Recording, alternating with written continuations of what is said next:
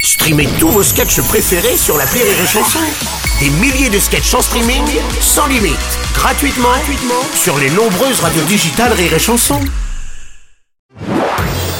Marceau refait l'info sur Rire et Chanson. On va parler des JO de Paris 2024. Le préfet de police a annoncé qu'il faudra maintenant une dérogation pour circuler librement dans certaines zones de la capitale.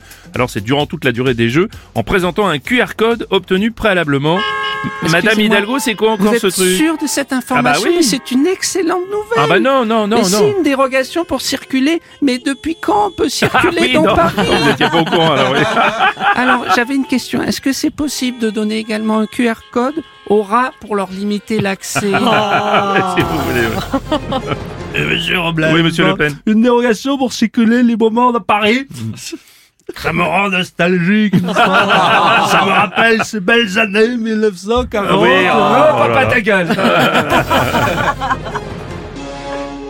Bonjour Bruno Robles Ben enfin, monsieur Castex, qu'est-ce qui vous arrive Nous ne sommes bien de retour à l'an 2021. Il vous faudra présenter un pass sous forme de QR code pour vous déplacer via une application. Ça vous rappelle un truc, oui. Si besoin, je peux redevenir Premier ministre. Non, j'ai du temps libre, je suis président de la RATP.